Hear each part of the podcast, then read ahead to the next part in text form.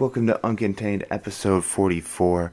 I'm your host, Aaron Static Render, and on this show today, I talk to the one and only goth comic out of Las Vegas, Nevada. It is Dark Mark. Yes, we talk about uh, his set, performing some crazy crazy conventions, including a vampire convention where the people truly did believe that they were vampires and wouldn't uh, step foot out in the sunlight. But for some strange reason, they ended up having garlic flavored condoms. Yes, weird on any level, but don't you think that would hurt a vampire? I don't know. We talk about stuff like that along with other experiences he's had and some great advice that he received from DMC, from Run DMC. So please tune in and join the conversation with Dark Mark right here on Uncontained. Mark, how are you doing today? And welcome to Uncontained. Oh, thank you. I'm doing great. I know that's uh, that sounds weird coming from the the, the goth comedian, but uh, yeah, yeah, you should be like, I'm trapped in a world of darkness, especially with uh, you know this election coming up. oh, don't get me started. But uh, yeah, I, uh, it's uh, yeah, things are gonna get gothier before they uh, before they get better. Yeah, yeah. so so you've been billed as the extreme being. How did uh, you come across that uh, nickname, Mark? Well, actually, I, I, had a. It was a former manager that gave me that nickname. This is before I did the goth thing.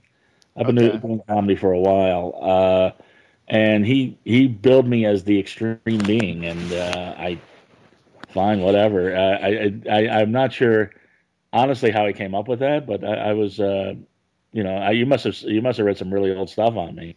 I just read your bio on your website. Oh, that's right. yeah. So he, yeah, he, well, he called me extreme being. I guess my comedy is a bit extreme, although it's, you know, it, it I'm not sure. I, I, you know, I have a weird, you know, now that I'm, you know, I've got makeup, I have a weird look.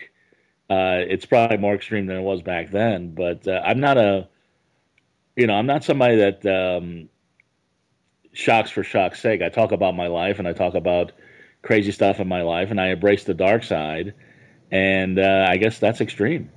Yeah, I listened to your stand up, and it's not like what you would necessarily expect with a goth comedian uh, or somebody billed as the goth comedian. You'd expect, you know, like goth music, a little bit darker, like uh, life kind of sucks type thing. Right. And even though I, I love I love like Manson and shit like that, so don't get me wrong. I'm not knocking not not like knocking goth, but uh, you are a lot more up tempo. You uh, have some quick one liners along with uh, some good setups as well. Um, I guess I kind of don't have a question there, but it's just an observation. And um, how did you get into the goth look? You mentioned you didn't have all the makeup on before. How did you become the goth comedian? Well, I was I was doing comedy for a while, and um, I, what what happened was my uh, my ex girlfriend, who happened to be a witch, uh, she. Are she you literal or figurative? Figurative there. Well, she she was a Wiccan. Okay. Uh, and she, uh, when we used to go out to the goth club, she used to put makeup on, and uh, you know, I, when I would uh, before this on stage, I would you know usually wear a blazer or something. I, I, I you know, it depends on you know the show. If I'm going to an open mic, I'm not going to put the whole all the makeup on. Much to people's disappointment when they first see me, sometimes I'm at a you know show I'm not getting paid or or you know just working stuff out on a mic, and I'm not going to put makeup on for that. But if you're yeah, paying yeah. me, if it's a real show, uh, you're going to get the whole package. But she, what happened was I, I, you know I would I would you know she she'd start dyeing my hair. Uh, my natural hair color is like a light brown, and she started dyeing my hair black. And she started putting makeup on when I would go to the clubs, and I was like, "Well, wait a second nobody's got nobody's got to look like this. No comedian looks like this. I was already doing stuff about the goth community, the S and M community, and all of that. I said, well, why don't I just uh, put makeup on and call myself the goth comedian? And I, I did that, and then I, and then uh, subsequently uh, I found out that uh, Voltaire, who was a musician, was calling himself the goth comedian. He's probably more of what people would expect, although his is more of a it's a musical act. Okay. Uh, he sings uh, goth parody songs, and I performed with him at, in Buffalo at the World Goth Convention, the Convergence Festival in 2012, and I met him before. And our acts are completely different, uh, but we we were bonding about uh, goth hecklers. Goths, goths are big hecklers. Are they? but- Yeah, they can be. Yeah, and uh, we, we started we started talking about how we handle handle hecklers, and, and also there's another comedian in England, Bethany Black, who is a goth comedian. She's actually a, a, a, a, a transsexual, and she's very funny. And um, I got to know about that. And there's another comedian in Los Angeles that I, I got to know, uh, Virginia Jones, who's very funny, and she she definitely has a goth sensibility as well. So uh, I come to find out I'm not the only one, but I'm the only one with with my particular story. And Okay, to me, okay. that's that's what uh, that's what comedy is all about: is telling your specific story and really getting that out there. I uh, I love the comics that I love always come from a really personal place, and my personal place is a little darker and a little weirder than most. Okay. All right. Cool, man. Makes for some interesting material. As I said, I was listening to your uh, stand up over the week preparing for the show. And uh, you talk about performing at all sorts of interesting like conventions. Like you said, you went to a vampire convention once. Oh yeah, no, I hosted a vampire convention.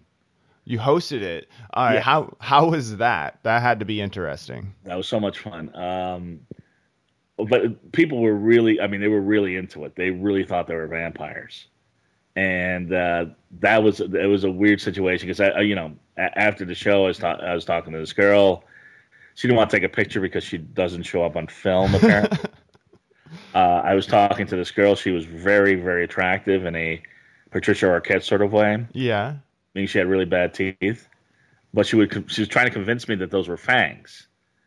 She's like, "See that? See see how my teeth tooth is crooked? That's a fang." I'm like, "No, you just you just don't have a dental plan. That's not a that's not a fang." You know, these people were really into it, and uh, but it was fun. Uh, and I've done horror conventions. I did a uh, horror convention a couple years ago, the Dead Flesh Feast.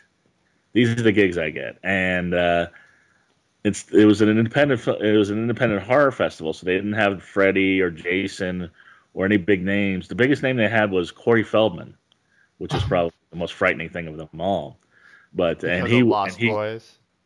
yeah, yeah, and he came in like a diva. Well, I mean, obviously he's getting a lot of traction now because he was on the Today Show singing, but uh, he came in. He had a white suit on. He's he had like total star treatment. Like uh, I don't I, I don't think and like I was trying to say hi to him, but he, uh, like they, he had this all these bodyguards around him, so I I just introduced him and and uh, and left. But uh, I know a lot of people that actually know him too. They they uh, they they party at the Feldmansion a lot but I've never actually talked to the guy. But I hear he's pretty cool.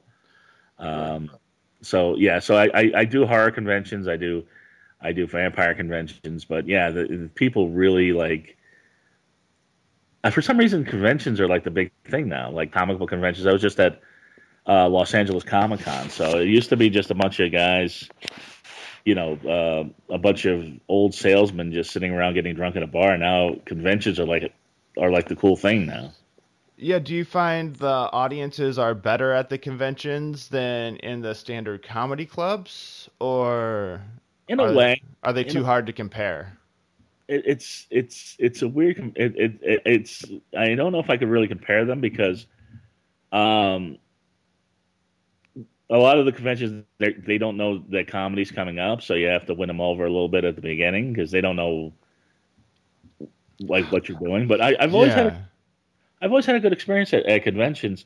Although I, there were a couple goth conventions, like I was telling you. And matter of fact, Buffalo was one of them. When I was at the Convergence Festival, every time I've done a quote unquote goth convention, I've gotten heckled, really.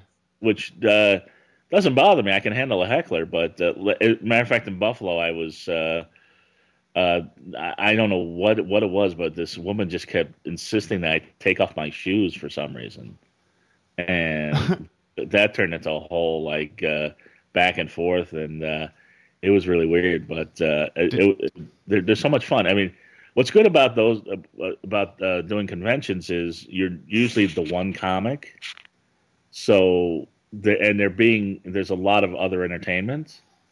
Yeah. So, so the, it's uh, it's not like uh, you know the a lot of shows where you're the 17th out of 20 comics, and uh, and you really have to get the crowd back into what they're what they're doing. I mean, you're just you're just part of the you know there's there's a band, there's DJs, and then you do your thing. It's uh, you know it's it's a different skill set. I've always found when mixing uh, stand-up comedy or and music or other forms of entertainment, it helps like to advertise it and let people know that there's going to be comics along with bands and stuff because they come then knowing what to expect. I put on a couple shows when I was working for a radio station back home. The first one I didn't let people know. And then the band was on, they knew what to do. Then a stand up comic comes on the stage and they're like, uh, what am I supposed to do here? Right. It, it, it's a difference. You really have to be very aggressive at the start, in my opinion. You can't, in a comedy club, uh, you can let the crowd come to you. Uh, when you're in a big festival situation or a big uh, convention situation, you really have to hit them with a lot of jokes up front just so they know what you're doing. And uh, you know, a lot of you know, are you ready to rock sort of stuff. But you sort of have to be you have to be a little a little more histrionic in that in that situation, and you know, you, you figure it out. Um, but as far as heckling, that's never. I, will tell you why that's never been a problem for me. Is that uh, when I first started doing comedy, um, it was in San Diego. Yeah. I started doing comedy at black clubs because I the in San Diego at that time the comedy store was the big club and I was new and it took me a while to get in and I was looking for other gigs and uh, I, I befriended a couple comics. They're like, well, why don't you come down to you know uh, uh, these these bars and uh, it was uh, you have to you have to really know you learn how to handle a heckler really quick. You have to. Um, the first time I did a a black club. I was the only white person in the club except for the bartender. and this, I, I, had been doing comedy maybe two, three months at that time, maybe a little longer, maybe four months. But uh, it was, uh, you know, it was a little daunting. And I went yeah. up and I for five minutes. I, I destroyed the place. Unfortunately, I was supposed to do a seven minute set. About the five minute mark, I, I told a joke that did not go over. Then the booing started and then people started yelling at me, and then it uh, degenerated to uh, uh, throwing paper cups at me, and then the uh, the uh, the the host took me off stage. And but I learned from that. I came back the next week, and and I just I just leveled the place, and then I became a regular at that particular club. It was uh, four local comics, and they had a lot of big names would come in, and uh comics and bands so, but they would it was always the four of us would start the show off, and then they would have like you know Cedric the Entertainer, a real big name, like come down. Okay. Uh, even uh, I it was uh, it was funny. Uh, Chaka Khan performed one night. Like it, I mean, it, it was it, it, was a very interesting. But they usually would would uh, have a lot of LA big LA comics come down, um, and then um, and but we but the four of us would open the show and then they would come down that we did i did that for about a year and um, you really you really learn how to how to handle a heckler the the the negative of that though is when i went back to the white clubs i was too aggressive i had to i had to learn how to tone it back a little bit okay so yeah from what i've what i've seen with like mainly black audience they're a lot more honest with you you know, if they're liking it, they're liking it. If they're hating it, well, you get paper cups thrown at you. And luckily, they were only paper. well, you know, I, uh, I I would say, I would say the white uh, white audiences or mixed audiences are, are honest with you as well, but they're not as vocal about it. If you're not funny in a black club, you're going to hear it. You're, they're going to start booing and they're going to start yelling at you. In a white club, normally, uh, you're going to get silence if it, if you're not if you're not doing well. And silence to me is worse than if somebody's yelling at you or booing you. You can work with that. It's hard to work with the silence. Yeah, because there's no reaction to feed off of there, correct? That's correct. So, at least you know with booze you have to change something.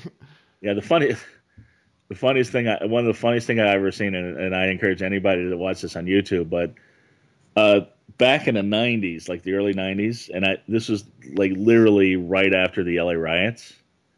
Don Rickles was on Comic Relief. Yeah, and check it out on YouTube. It's hilarious because he starts doing racial jokes, and that's which is Don Rickles' act. He's been doing he's been doing the same act for 50 years. Yeah, the black guy does this, the black guy does it, and he starts telling black jokes, and, then, and they start booing him, and he just points to his crotch and says, "Boo this."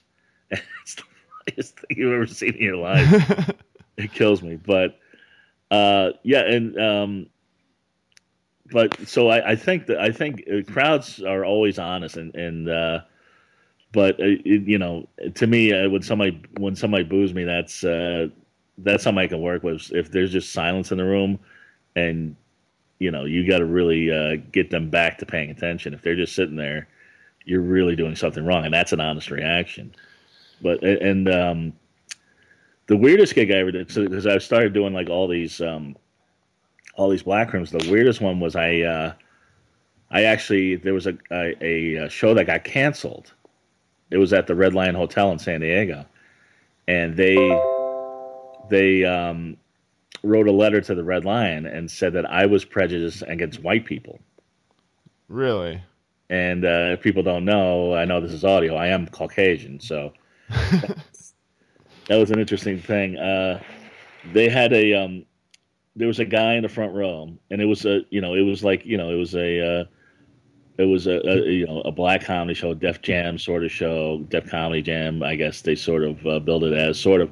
So the crowd was, you know, eighty percent black, uh, and there were there was a, a, table of three white people in the front row, and I walked in, and the, the comic that I walked in on, the guy was yelling at him, and uh, the the guy in the front row was just kept heckling him and wouldn't wouldn't stop, and the comic would give it back to him. He kept trying to get back to his act wasn't working. The next comic uh, really was a little more aggressive with him, but still wouldn't shut him up. I went up and I just, I told the guy, I said, I said, I said, you bet stop talking right now. I warned him like three times, like stop talking. I'm like, um, and I, it, it, the two people at his table, I guess his sister and another guy, were shushing him. I said, you better shut him up because you don't want to know what's going to happen if he keeps talking. and he kept talking, and I just destroyed the guy and leveled him to the point that they left and he was practically crying. And he wrote a letter to the Red Lion said it was a racially it was a racially insensitive environment that he felt under siege and the last guy who uh, and I went on the stage because there's a black crowd. I'm like, yeah, honky in the house. Like the last guy who called himself honky in the house was the worst, and so it was it was it was weird. Really? Yeah, yeah, I've I've had some interesting interesting things happen with hecklers. I had two fights break out during my set. Have you ever had a fight break out during your set? Uh, I have not had a fight break out during a set that I've done. I haven't been on stage for a while, but uh, maybe there'll be a goal when I get back on stage. Well, it's not a goal. It's not. I mean, something that you want to happen. You uh, you ideally want to go out, get laughs, and then and then that's it. And honestly, most hecklers they want the attention and if you if you slam a, a, heckler and do it right, they'll shut up right away, and then after the show they'll usually hug you or whatever. And uh, I've had a lot of people that I just uh, I just said the most vile things about afterwards. Like, just start laughing like you're the greatest, you're so funny, and blah blah blah blah. But I did a uh, uh another uh, show. Uh, it was a, another where I was the only white comic and for some reason the promoter had it at a white biker bar. So it's a black comedy show at a white biker bar. That is an interesting combination. Right. So you had all these uh, well dressed black people, and, and, you had like the regular bikers. And during my set, uh, what was what was happening was the bikers were talking, and uh, and everybody else was enjoying my set so much they were telling them to shut up. There was a fight between a biker and, and another guy they kicked out the biker, and then uh, everything calmed down. and then took a couple minutes, but I got everything going again. Another ten minutes, everybody's laughing, and I hear in the crowd, "Shut up, shut up!" And then boom, another fight. And uh, it just that, that's too bad. But I've had I've had fistfights. Uh, I've never had somebody actually, you know, get physical with me, but I've had fistfights break out during my set three or four times, and it's not ideal. But people get drunk. That's what that's what happens sometimes. Yes, yes. Alcohol is definitely uh, a variable to throw into an audience, which can be fun or, you know, can turn out like that. But Right. uh, so you've done a lot of work on the road, a lot of uh, a lot of like a lot of events, a lot of regular uh, comedy venue shows. Uh, you have something else going on right now. It's called Viva Goth Vegas. Viva Goth Vegas. Yes, it's uh, it's my YouTube vlog. I, I go around Las Vegas to odd and unusual events, or sometimes you know if I'm on the road in LA or Utah or something, I'll I'll post from there. Just little ten minute uh, little uh, videos. I was doing my uh, my my podcast, The Dark Mark Show, and I did that for three years, and I missed. I missed this. I missed interacting with people and interviewing people and getting to know people and I was, you know, I was watching YouTube, and uh, I felt that this is another this is another avenue, and instead of uh, talking to somebody for an hour, which is which is what we're doing, and what I used to do, you know, I would kind of, you know, edit and, and do these little vignettes and go around because there's a lot of there's a lot of cool stuff in Las Vegas that a lot of people don't know about, and uh, the most recent one I, I actually went went to a Hillary Clinton rally, which really was a an excuse for a Steve Aoki DJ set. I was at UNLV, and Steve Aoki was uh, he he put on a free show in support of Hillary Clinton, and uh, honestly, maybe half the people were there to show support for Clinton, and, and half the people were there for for the rave. Bill Clinton was there, and uh, I got to interview some people and uh, and got to uh, ch- check it out. It was a lot of fun. Uh, uh, last week I was at I was in LA and I went to the LA Comic Con, Stan Lee's LA Comic Con. So I got to and I got to interview uh, DMC from Run DMC and oh, uh, that's cool. Tommy Wiseau from the Room and all sorts of people in in costumes and uh, and then the week before that I went to the gay rodeo here in, in Las Vegas. A gay rodeo. Yes, yes, the gay rodeo. That just sounds like it's full of jokes. it is and.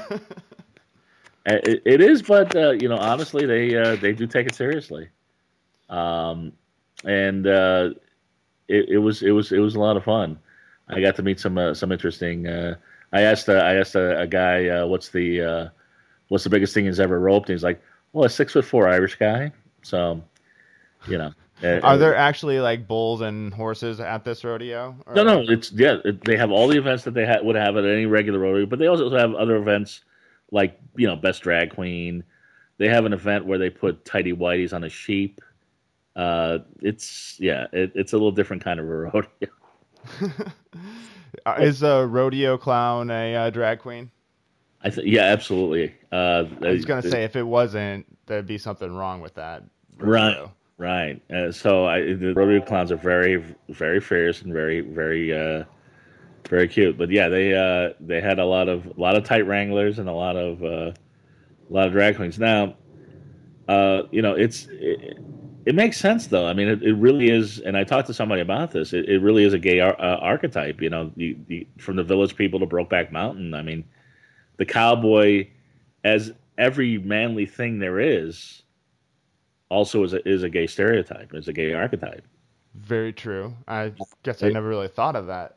Right, because I I remember you know uh, I remember being shocked when uh, I know a lot of people were shocked when like the guy from Judas Priest turned out to be gay, and in retrospect, Yeah. wait a second, you know he's he's all in leather and all that, but you know that's that's a gay archetype too, but it's like Very a, much. the gay archetype, you know.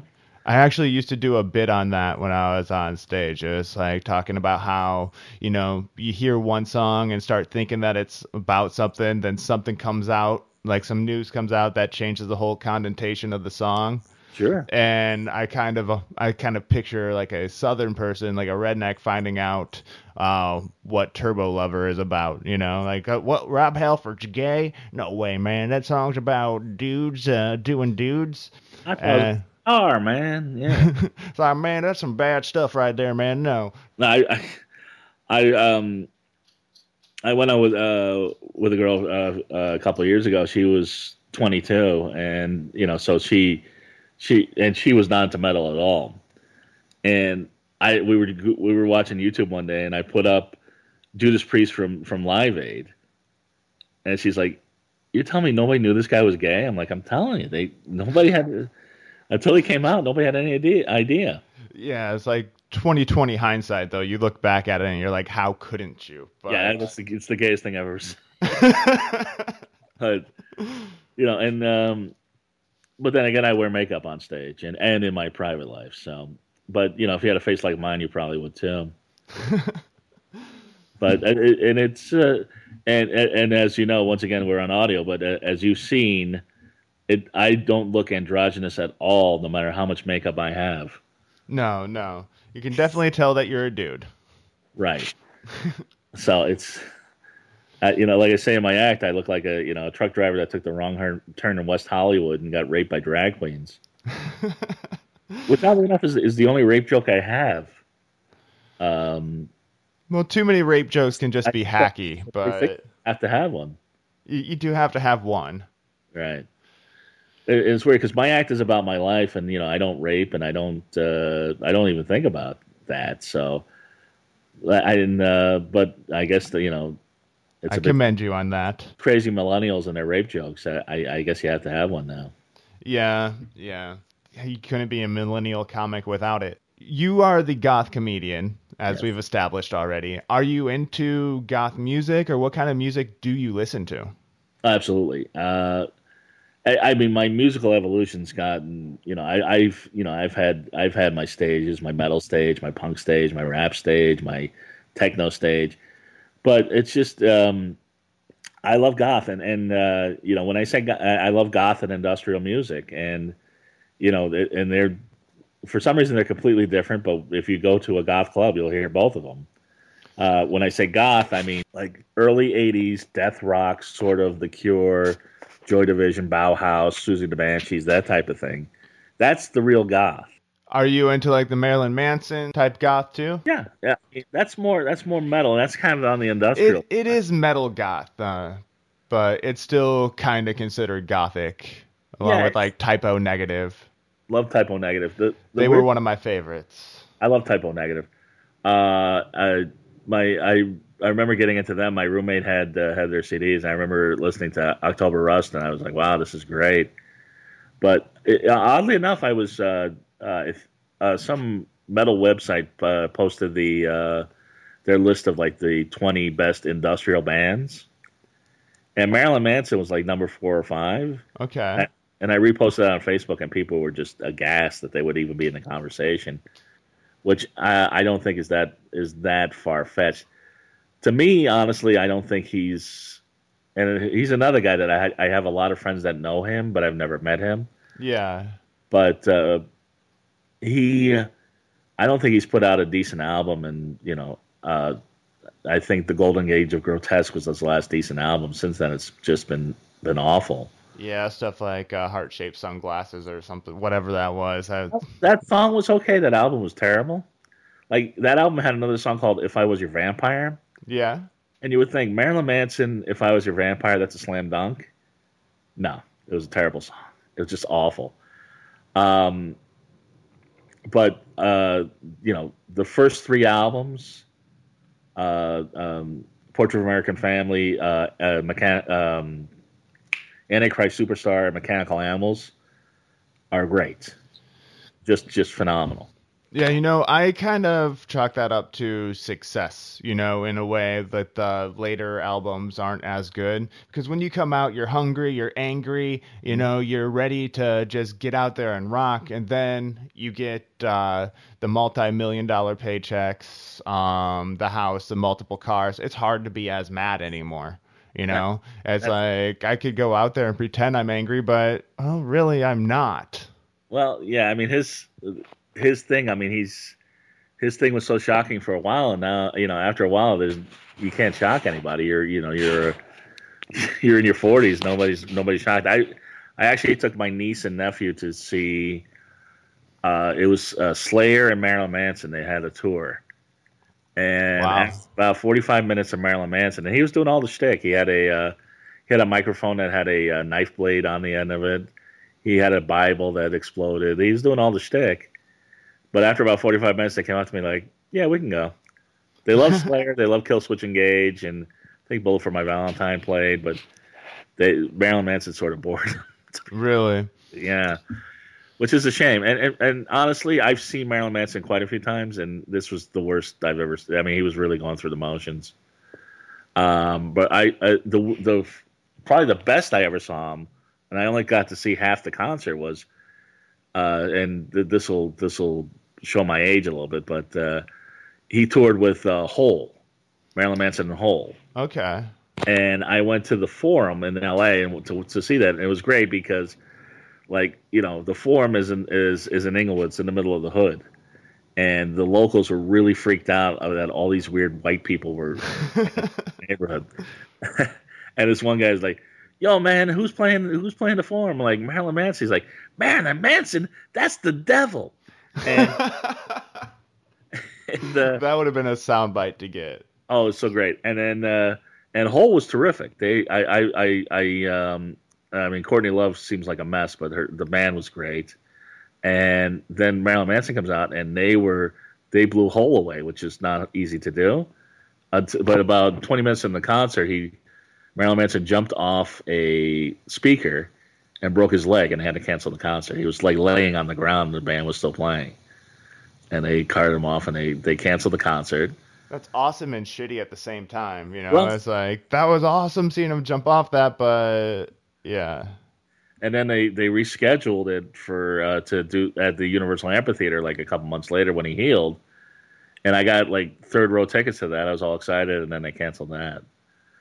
And uh, the next time I saw him was a few years later at uh, they played the the Wiltern Theater in L.A. and uh, I'm not sure how, but I got up right up in the front on that one. But uh, they had protesters at that, but it was like four protesters. This was like 2005 maybe.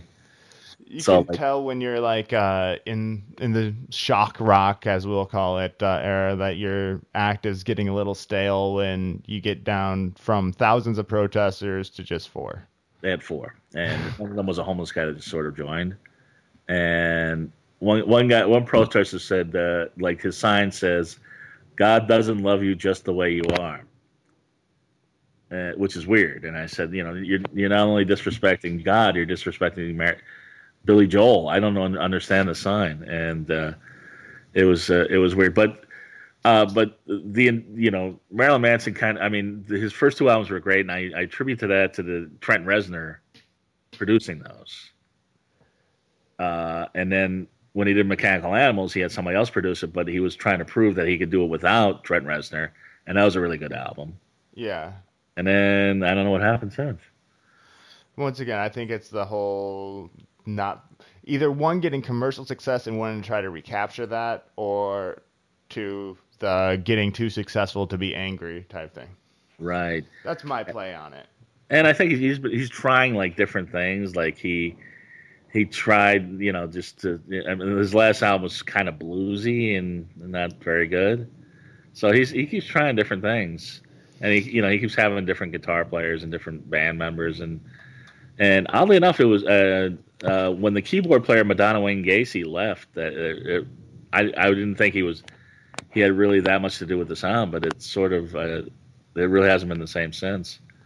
Yeah, yeah. And I guess one more thing that it could be why the sounds changed is he's like trying to get out from under the typecast of what uh, he got famous for, you know, uh, trying to maybe reestablish himself so he can be more true to what he feels now.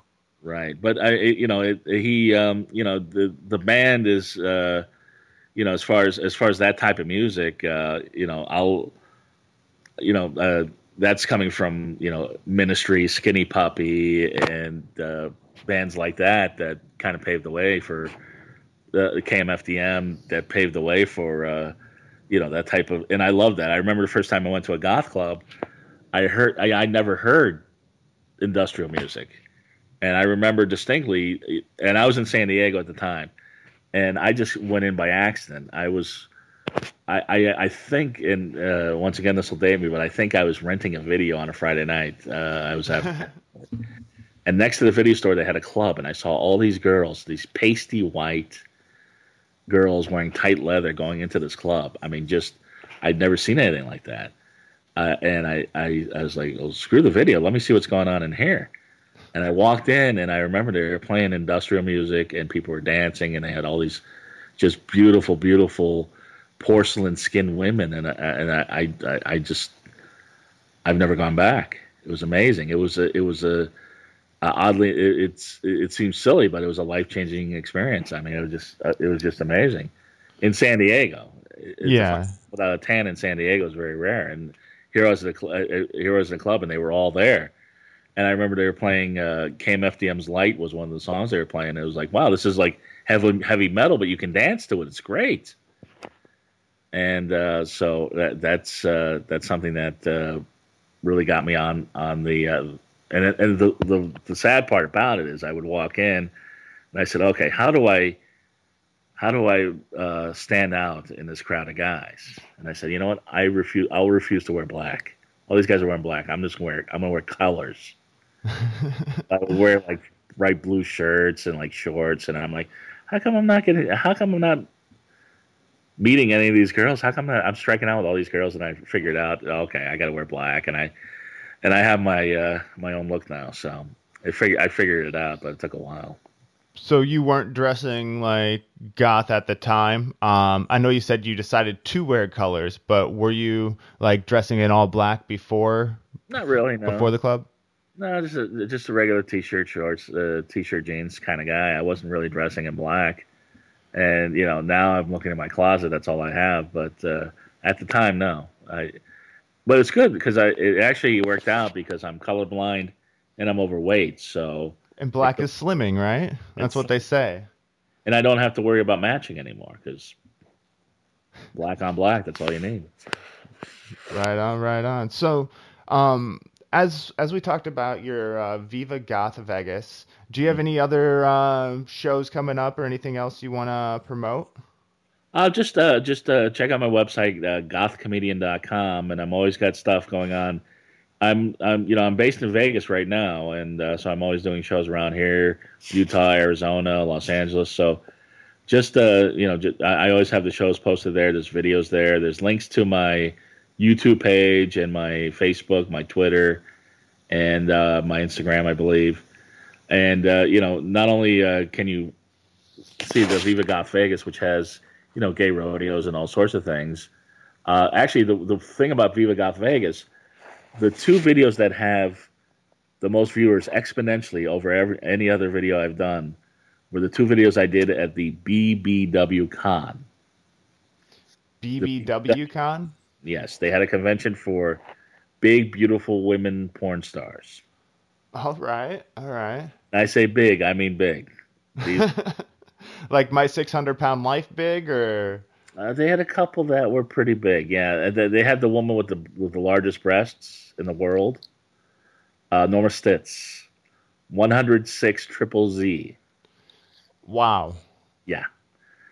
Uh, it's a sight to behold. And uh, it, there was i mean there were some real and for i don't know i went to the avn awards this has like ten times the viewers that I have at the AVN Awards, and I don't know what it is. They, they people love the the BBWs. I guess. But you had yeah, it's um, and there were a couple of the BBWs where uh, they I went they were skinnier than the rest, and I I pointed it out, and they didn't want me to point that out. And I went up to these girls. I'm like, you know, if uh, what's your favorite food, and some of them have very detailed answers and, and all sorts of. I, this woman had me measure her.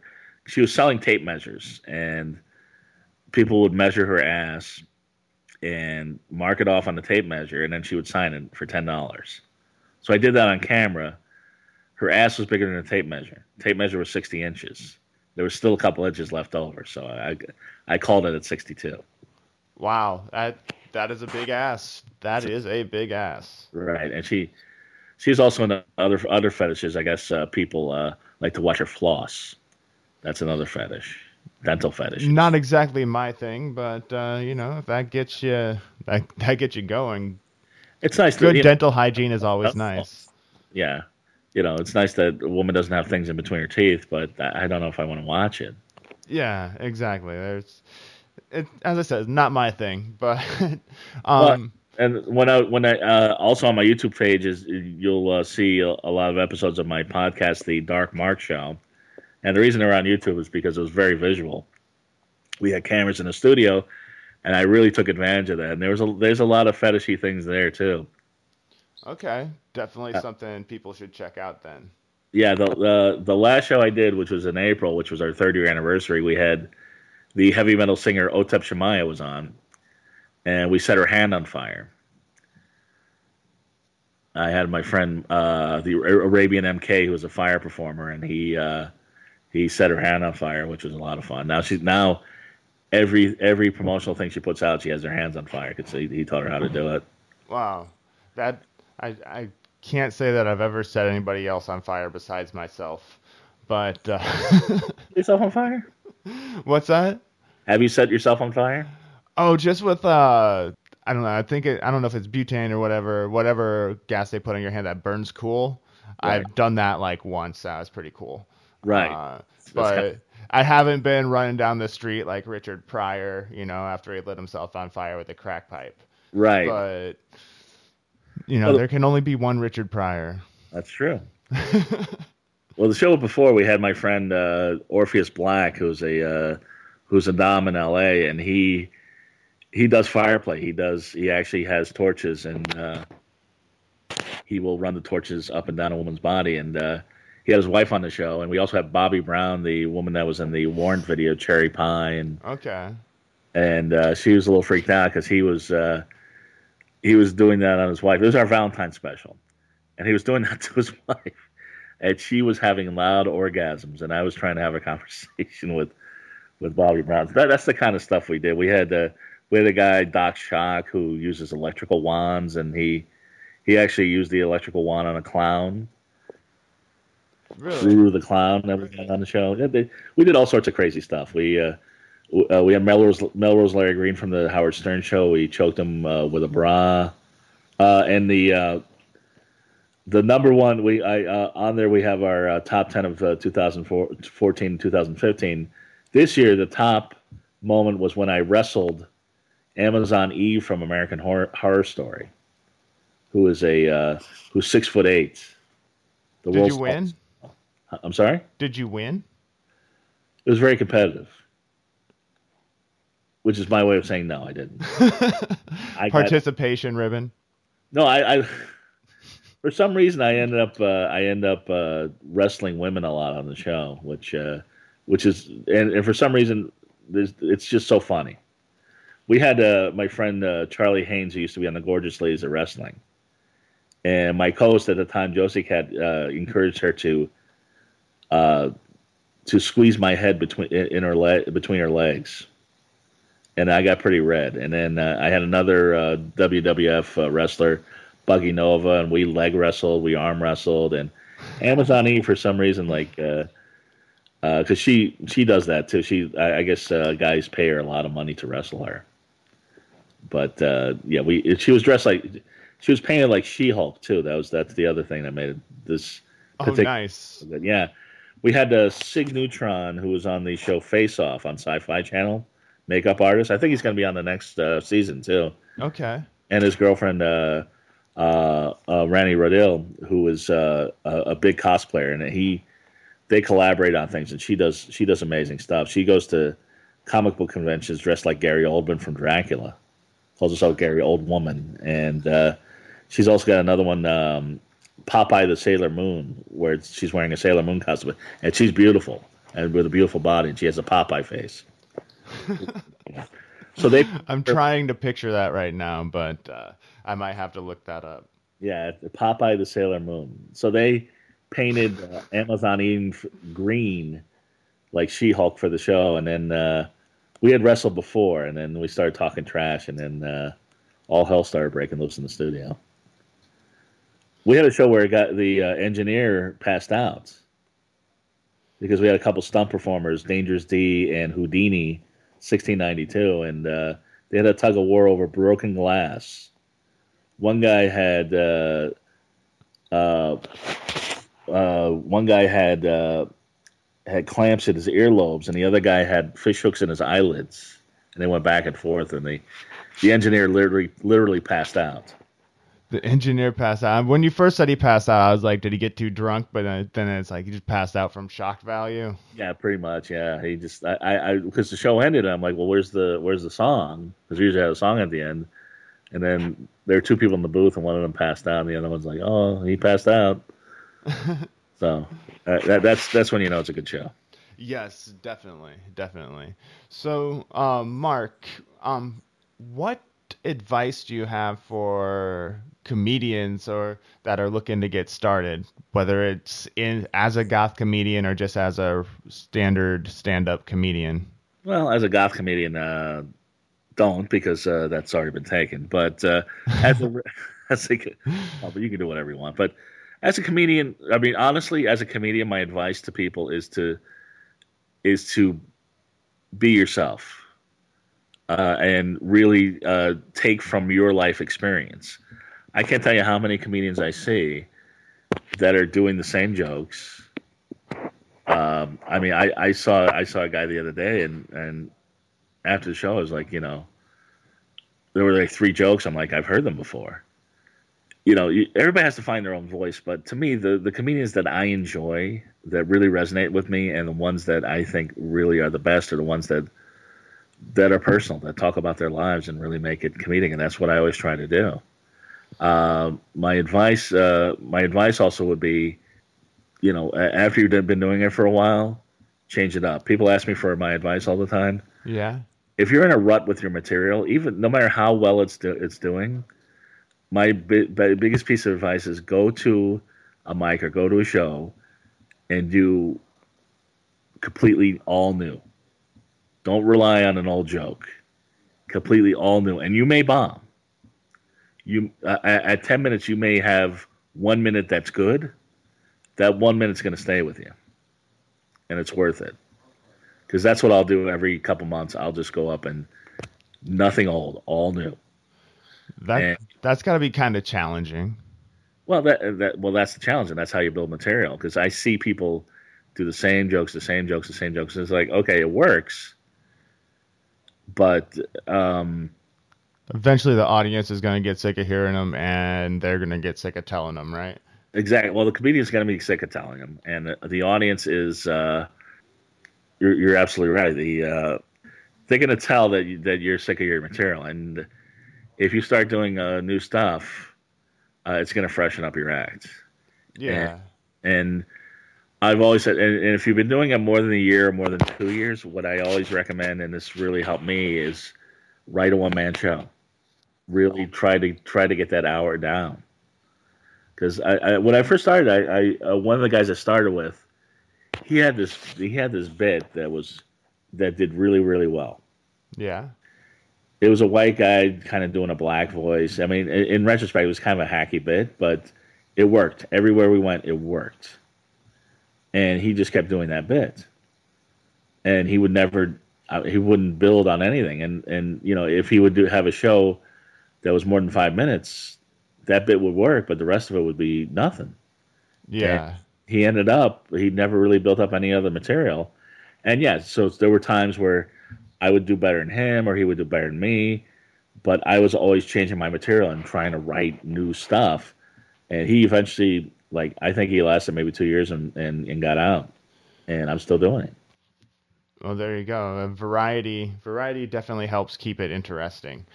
Um, when people come to your uh, show, uh, what do you want them to take away from a Dark Mark show? What do you want them to remember?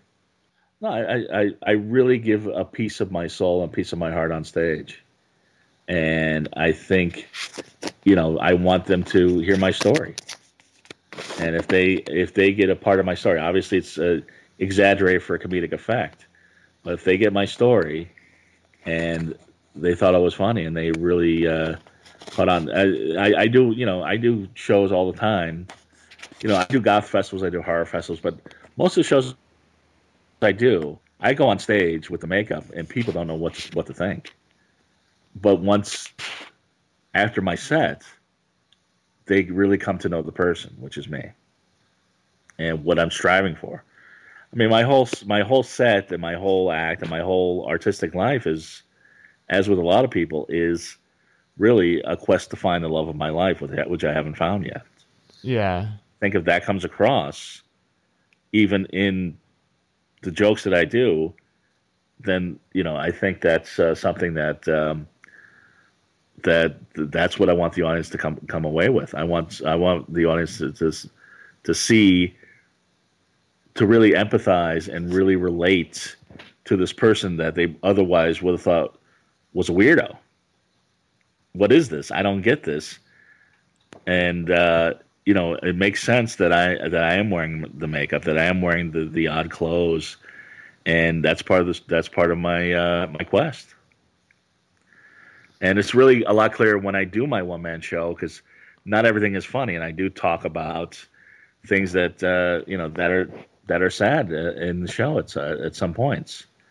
Uh, obviously, if you're doing a ten minute spot at, at a club, you're not going to be able to convey that completely. But uh, yeah.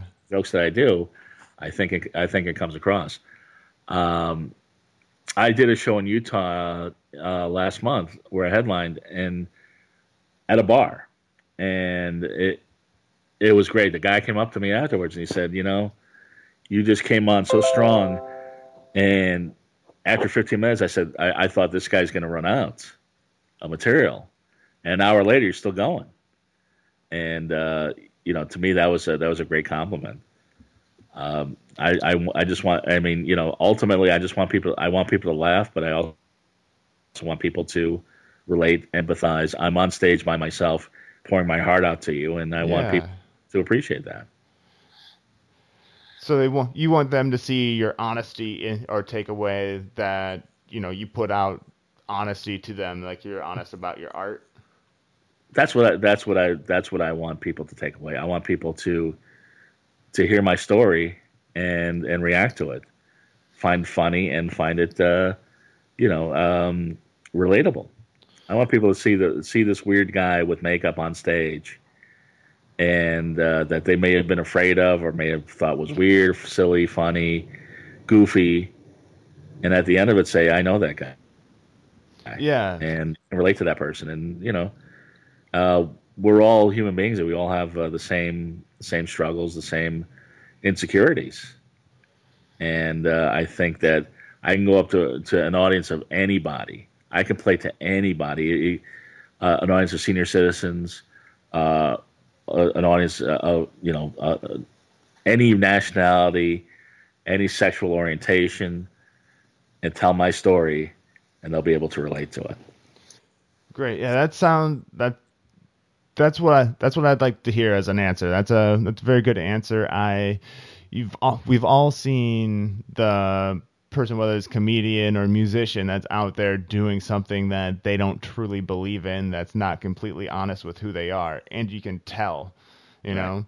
So that's that's an awesome goal to have them to take away. And I, from what I've heard of your stand up, I can I can see that it's actually you coming through. Right. There's enough. I mean, there's enough comics there, you know, doing the. Uh, hey, why do you lose one sock in the laundry? There's enough of those guys, you know.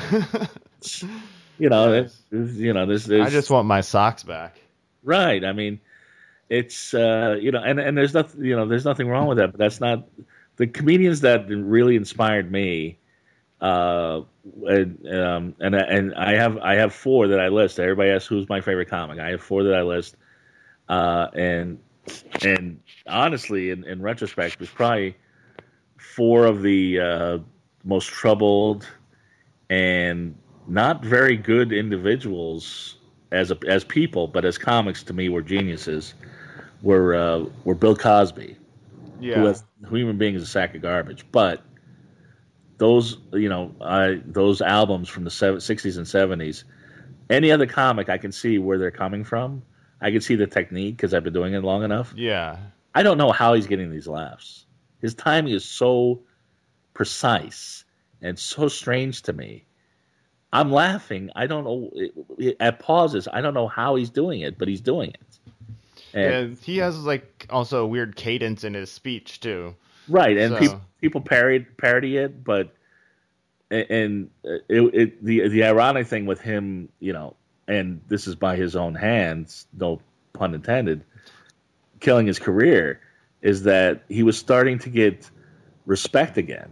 Yeah, there was people were like, oh, "Bill Cosby's a you know he stinks," because you know he's older now and he's not his timing is you know his you know his timing was not what it was, but he had that that that, that special on Comedy Central a few years ago, which I yeah. thought was brilliant. And people were starting, you know, all these comedy podcasts. People were starting to say, you know, those his old albums were terrific, and then you know, all the, all of his demons. I mean, he was the demon. Yeah. Caught, so he's just, you know, uh, Richard Pryor. I mean, nobody used imagery like Richard Pryor. I mean, he would just take anything and make it funny, and he would act out those things. You know, he would do he would do comedy. He would talk about his heart attack from the point of view of his heart, which is amazing. But I mean, he was a drug addict and he was a womanizer and he uh, a wife abuser, I believe. I mean, he was an awful human being, but what a comic. Yeah, we referred to him uh, when we were talking about lighting people on fire. I referred to him earlier. One of my favorite jokes of his was after he lit himself on fire, uh, he had a lighter and like went like, "Hey, what's this?" as he moved it across his body, and then he's like, "It's Richard Pryor running down the street," you know, kind right. of making fun of himself. Right.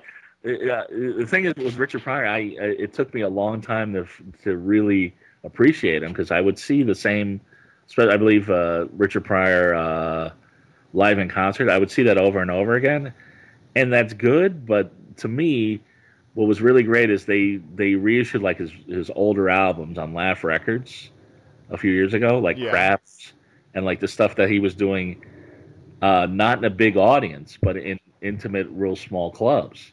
There's one that they released, Black Ben the Blacksmith, and he does this ten minute bit about it's it's set in a prison, and these people yeah. are doing a play in a prison.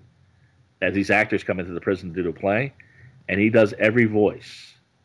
He does women, he does men, he does white guys, he does black guys. amazing. Ten minutes of some of the most amazing comedy. I can't imagine, and and I can't imagine watching it. But when you hear it on record, it sounds like all the voices sound completely different. Really, it's genius. Uh, Sam Kinison to me was amazing. Another guy, just drug addict, just uh, you know, just uh, you know, I, I I know friends of his or people that that hung out with him, and the stories I hear are just just amazing. I mean, just the debauchery and just I mean, there's a guy that, as you were saying about Marilyn Manson, there's a guy that was a genius, and then just really lived it up, and and towards the end he wasn't that funny, but when he first came out, that aggression, that scream, uh, you know, it's it was just amazing. Yeah. And uh, oddly enough, he really needs a good, a better post mortem agent because a lot of people forgot about him. Bill Hicks and Mitch Hedberg are more popular now than when they were alive. Yeah. Sam is less popular now than when he was alive, which is really strange to me. Yeah. I'm not sure why. Uh, a lot of people, if you you know, a lot of people that uh, you know would think that Bill Hicks was way bigger than Sam Kinison, and he wasn't. I was on a I was on a podcast where they're talking about uh, Denis Leary stole Bill Hicks's act because he wanted to be as big as Bill Hicks, and I, I had to tell him Denis Leary was way bigger than Bill Hicks. A lot of huh. people don't remember. I mean, a lot of people weren't there. Yeah, definitely. I mean, Bill Hicks is more popular after he died than he when he was alive. And Denis Leary did steal his material, but Denis Leary took his material and he was on MTV. He had a big movie career. He was one of the biggest stand-ups ever. And the other guy that I love was Rodney Dangerfield, who was a cokehead and, and just a a crazy guy himself, but nobody to me tells a joke better than that. Just a one-liner joke. Yeah, he's uh, a one-line genius along with uh, Don Rickles. Don Rickles is more of a. I I honestly, Don Rickles doesn't have a lot of jokes. No, he's just an insult comic, pretty much. He's an insult comic. He just goes and insults people, and, and he's brilliant at it. I saw Don Rickles like five years ago, and live, and you know he's he was in his 80s then, and he's hunched over, but it, it was amazing. He actually called me out in the audience because we got in the front row. Yeah. And he goes up to me. He's like, "Hey, what are you, a Jew?" I'm like, "No." He's like, "Well, what are you?" And I'm like, uh, "It's it's complicated because I'm I'm mixed. I'm part Scottish, part Italian, part British, part German."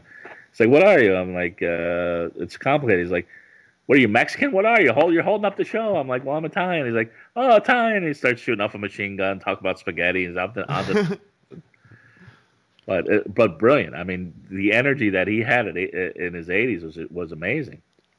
That's awesome. That's awesome. But, but it's a weird show because he starts singing after a while too. Really, I didn't know he sang. I didn't know either. Twenty minutes of just just insulting the audience, the most vile stuff you've ever heard. Like I, I don't a young comic could I don't think could get away with that. I mean, a comic today, if it yeah. wasn't Rickles, nobody else could get away with it. But people are like, well, that's what he does. Exactly. Twitter won't ignite with hate messages about it, and it's like that's Don Rickles. Don Rickles. That's what you. That's what you paid for. Yes. He started singing, singing Yankee Doodle Dandy and other things. It was weird. It was a weird show. All right, I was gonna ask so what were his uh, songs like, but Yankee Doodle Dandy kind of answers that. What uh, what do you personally do, Mark, to promote yourself? Well, I guess I this is this is something that I really need to do better with, and if you have any suggestions, please.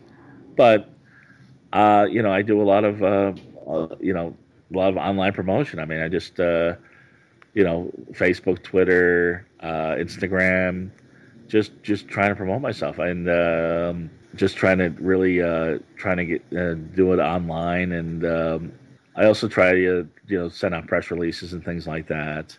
Uh, you know, I was the LA LA Times Comedy Pick of the Week nine times, just because I would kept sending it out there. I've been in LA Weekly Theater Pick of the Week and Comedy Pick of the Week a couple times, and just just trying to send it out there. Uh, I, am here in Vegas. I'm trying to get a show going myself here at one of these casinos, and yeah. just, you know, um, once that once once that happens, then uh, you know I'll have to really um, get the ticket brokers, the valets, and really uh, try to promote through them because that's really what's going to make or break a show. Is uh, people are going to come to town? They're like, well, we want to see a show. How do you? Uh, what what show do you uh, do you recommend? And they're the ones that will tell you. Yeah. But I'm also doing the YouTube stuff, and you know, I had the podcast for a while. And I'm just trying to get on every podcast and uh, and you know, and and just out there, you know, as much as I can. Yeah, one thing that I've started doing social media wise is uh, when people like my post or uh, comment on it. I don't get to everybody, but I try to like message people who like or comment and actually thank them for taking the time to like my post, and it's actually been helping a decent amount. It's good. I I'm really hitting a um, a roadblock with Facebook because uh, you know a lot of my posts are just hitting just hitting dead air. Nobody's seeing them. Yeah. So I'm with the algorithms and things, and I, you know, I've tried different things, and I, uh, actually, my my the co-host of my podcast, uh, my last podcast, Nicole Six. I mean, she's been kind of helpful with that. Like when you put links on Facebook, yeah, uh, links to websites, for some reason that doesn't come through. Uh, not as many people see them as they do when you put the link in the comment section. And not, really? Yeah, I, I, I did not know that. It's so weird, yeah, and uh, it's just it's frustrating because the the original stuff I post, you know, here's here's shows I'm putting on, here's my my my uh, my podcast or my vlog. Uh, it's hitting a lot of dead air. However, when I repost a stupid meme, everybody sees it and, and loves it. It's it's it's it's frustrating. But yes, I, am I'm trying. You know, I've got my website and uh, just trying to just trying to get get it out there. Trying to get my my stand up up on every platform I can get, you know, I've I've, I've got my stuff on on various comedy websites, and you know, also promoting within the within the goth community. You know, they uh, if I'm doing something in, in, in a specific town or I'm doing something here locally, you know, not only do I hit up the comedy community, but I hit up the goth community and the fetish community as well. Okay, yeah, it sounds like you got at least some sort of a plan in progress. You know, you said you needed some help with it, but it sounds like, you know, you got uh, a good plan behind you. I hope so. I mean, it's uh, you know, it, it, ebbs and flows. I mean, there's some days, there's sometimes where just everything clicks and uh, everything's good, and then you know, sometimes you're you're kind of struggling to, to get people to know you. I think when people see me and really uh, check out my act, and uh, they like it, but it's just getting it out there. Actually, DMC from Run DMC when I interviewed him uh, at the LA Comic uh, Comic Con, he said I tried to use his lyrics in a funny way, but I said, "Is it tricky to?" Because he he's got a comic book out. I says, "Is it tricky to write a comic book?" And he's like, uh, "It's kind of tricky." And I'm like, "Is it trickier to rock a rhyme or rock a comic book?" and he t- what he said was was actually I definitely could relate to it. He said it's tricky to do both. It's tricky. Oh, it's it's easy to be an artist. It's easy to create. It's tricky to get it out to the world and to get people to notice it. Very true statement. All right, great. I got one more question for you, Mark, before uh, let you go. Um, it's kind of the title question of the show. Dark Mark, how do you live uncontained? How do I live? How do I live uncontained? Uh, it, I've really lived uncontained, uh, especially the last year and a half. I uh, I was working a job as as well as doing comedy, uh, and it, it, interesting story. I was living in L.A. and I had been living in L.A. for over ten years at the same place, had the same job. It was a good job, good paying job, and uh, where I was living was a guest house in the side of a million dollar house. It was a sweet little setup. And then uh, some things happened. I want to get into it, but I got a 60 day notice that I had to leave. And so I was thinking, well, I can get another uh, another place to live, keep the same job, but in five years I'm probably gonna be in the same situation. Yeah. So what I did was, and I had money saved. I basically I went through te- went through. Uh, I packed up everything I could in a in, in the car, threw away everything else, and moved to New Orleans. Because I always loved New Orleans. It's a great town. It is a fun very, town. Very creepy, very gothy, very spooky. It's like a walking history lesson because everything's so old and and just you know it's just a party place. Unfortunately, not a lot of comedy down there. There's no comedy clubs. Period they have comedy shows, but they don't have any comedy clubs. And I thought I could get some some stuff going on in the South. I was, you know, did, did some shows in Texas, Florida, and I was trying to trying to work out where I could where I could live there. And I saw all these people in Vegas, all my comedy friends getting a lot of great stuff, and I said, you know what? Let Me, and I have got friends and family here in Vegas, so I went to Vegas. So the last couple years, I've really lived uncontained. I've just uh, I've done what a lot of people wish they could do and can't do, and just hop from place to place and just um, doing comedy, making people laugh.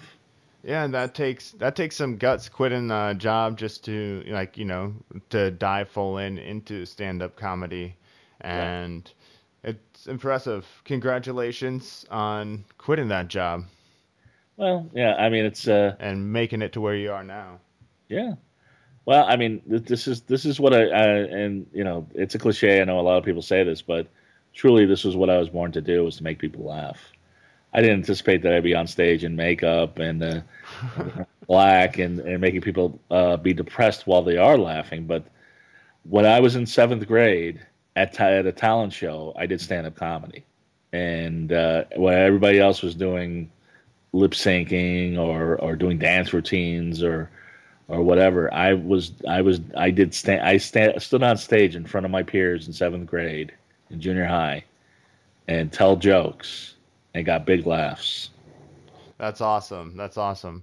Se- going all the way back to seventh grade. Yeah, and I wish I I wish I remembered those jokes because uh, I there's a couple nights I could use those seventh grade jokes because it sounds like they were really good. I just remember I just remember the the last. I remember my sister who was uh who was a grade um she was in eighth grade at the time. She was sitting next to a, a teacher who was pregnant at the time, and she was laughing so hard her belly was just bouncing up and down and up and down. and that that so it's uh, uh comedy's really trendy now. I mean, comedy really is is the new indie rock. Uh, eh, people that would have formed punk bands and indie rock bands are now doing comedy. Everybody's doing comedy, but uh, uh, you know, this is this is my passion. This is this is my life, and this is uh, something that uh, you know, do or die. Great. Yes, I. That's awesome, dude. Um, before we go, I have. Well, no, let me try that again. Before we go, uh, we want to let people know where they can get a hold of you. Where can they contact Dark Mark at? Absolutely. Just go to www.gothcomedian.com. Uh, I, I, you know, I said there were a few other goth comedians. I have the URL on everything. If you look up goth comedian, you're going to get me. Okay. Gothcomedian.com, goth comedian on Twitter, goth comedian on Facebook, goth comedian on Instagram, goth comedian on Snapchat. Although I'm still trying to figure that one out. and uh, so just goth comedian on everything. If you go to my website, you can email me through there. Uh, or contact me through Twitter or Facebook. That's how uh, we met on Facebook. Yes, Facebook. And uh, I will put all of those in the show notes for you. I'll actually go on your website, get your social media. But so your so your website is the hub for all your social media. You can find any way to get a hold of you that you have out there. There, correct? That's correct. All right, great, Mark. Thank you for coming on Uncontained. Uh, one final thing for you to do. Will you do me the favor of uh, signing off the show today? Sure. I'm Dark Mark, the goth comedian, and I live life uncontained. Thanks again to Dark Mark for coming on the show today, and thank you for listening. If you enjoyed the show, please take the time to stop by iTunes or your favorite podcast player, rate, review, subscribe, and share the show with a friend. Send your friend a, a private message on Facebook or you know just tell somebody the old fashioned way face to face be like hey dude i heard this podcast. You should check it out. Talk to some this goth comedian and it was a pretty badass show. And you can always get in touch with me through my uncontained facebook page. Just send me a message and i'll get back to you please let me know what you think about the show and if there's any guests you'd like to hear on the show. Just let me know Thanks again for listening, and until next time, live uncontained.